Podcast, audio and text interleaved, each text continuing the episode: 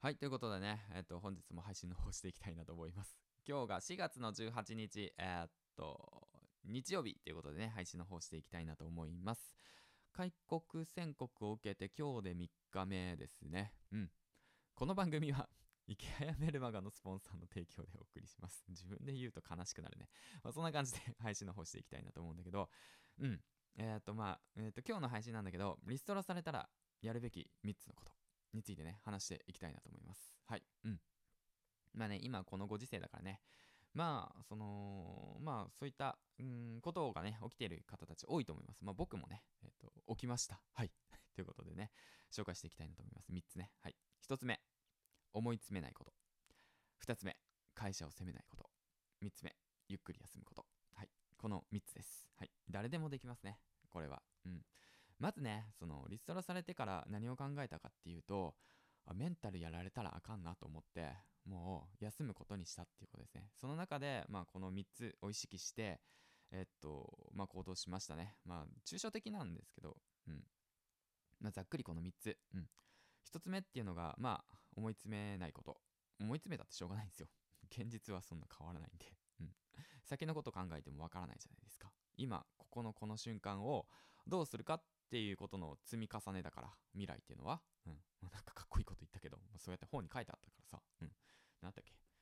そうだ、嫌われる勇気だ。そういうのに書いてあったからさ。うん。そうそう。だから、思い詰めない方がいいよってことですね。うん。ねだからまあ、考えたってしょうがないんですよ。うん。そんな、なるようになるしかない。はい。投げやり。二つ目、えー会社を責めないこと。うん。あのー責めたってしょうがないっす。うん、しょうがない、しょうがない、責めたってしょうがない。人のこと文句言ったり、愚痴言ったり、責めたったり、しょうがないんですよ。感情はありますよ、そういう感情はね。うん。クソとか思いますよ。この野郎って思いますよ。ふざけんなって思いますよ。まあ、だって不当解雇だもんね、これ。完全にね、うん、おかしいでしょ。うん、おかしいでしょってなるよ。うん。だけど、まあ、向こうもね、向こうで、あのーそういった判断を下す、うん、原因が僕にあったっていうことですよ。うん。まあ、そのね。お互いがお互い様。うん。っていうこともあるっていうことをね、しっかりと認識する。自分にも至らないとこがある。うん。うん、だから、まあ、それは直していく。会社にも、なんか、うん、まあ、僕からしたらね、まあ、うん、なんか、うん、なんて言うんだろうな。ちょっとこれはおかしいんじゃないかっていうことはね、結構ある。うん。10年間働いてるからね。まあ、それに慣れちゃってたっていうのも問題なんだけど、うん。まあ、そういったものをもう関して、まあ、会社を責めない。うん。だから、その会社以外でもいいよ。そういった状況になったら、その人を責めない。自分を変えるってことだよね。うん。自分を変えていくってこと。ということです。はい。で、3つ目。ゆっくり休むこと。休みましょう。思いっきり休みましょう。はい。休みましょう。とりあえず休みましょう。先のこと考えてもしょうがないんで休みましょう。うん。あのーまあ、昨日なんですけどね、久しぶりに、えーっと、髪の毛切りに来ました。はい。そういったものでもいいんですよ。気分を切り替える。家の掃除をする。溜まってた漫画を読む。えー好きな、えー映画を読む。家族とゆっくり過ごす。うん。先のことを考えず、今できること、今やりたいなって思うことを楽しんでいく。うん。普段やらなかったことをやっていくっていうのもいいですよ。そういったことでね、ゆっくり心を休ませましょう。うん。はい。ということでね、今回リストラされたらやるべき3つのことについてね、話していきました。ね、まとめていきますね。1つ目が思い詰めないこと。2つ目が会社を責めないこと。そして3つ目、ゆっくり休むこと。はい。ということでね、リストラされた皆さん、これをね、意識して頑張っていきましょう。そしてね、今回なんですけど、まあ、こういったね、知識、経験とかね、こういうアドバイスをいただけたのは、僕はね、1年半前ぐらいから本を読み始めたからなんですよね。